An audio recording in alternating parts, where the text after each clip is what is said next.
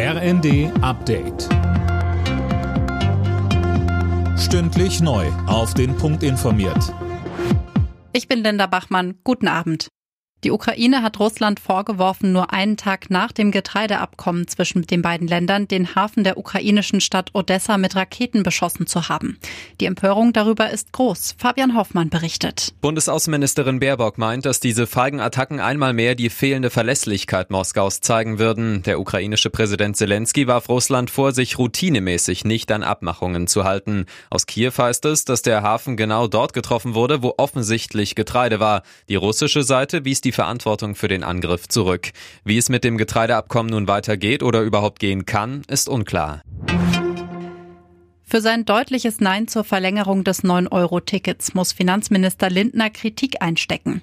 Grüne und Linke fordern eine Anschlussregelung. Grünen-Chefin Lang sieht in dem Ticket einen vollen Erfolg und schlägt zur Finanzierung die Streichung von umweltschädlichen Subventionen vor. Greenpeace nennt Lindner eine Ein-Mann-Wagenburg gegen soziale Gerechtigkeit und Klimaschutz. Die Union ist wie der Finanzminister gegen eine Verlängerung des Tickets. Sie will lieber Geld in die Infrastruktur des Nahverkehrs stecken.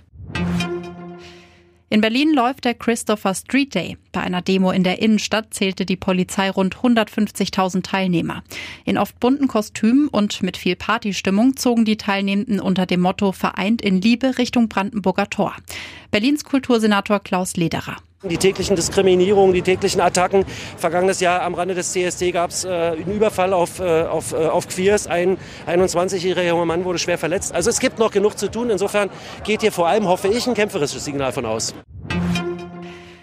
Beim Formel 1 Grand Prix von Frankreich hat sich Charles Leclerc die Pole Position gesichert. Der Ferrari-Pilot lieferte auf der Strecke nahe Marseille die schnellste Zeit ab. Er startet morgen vor den Red Bull-Fahrern Max Verstappen und Sergio Perez. Alle Nachrichten auf rnd.de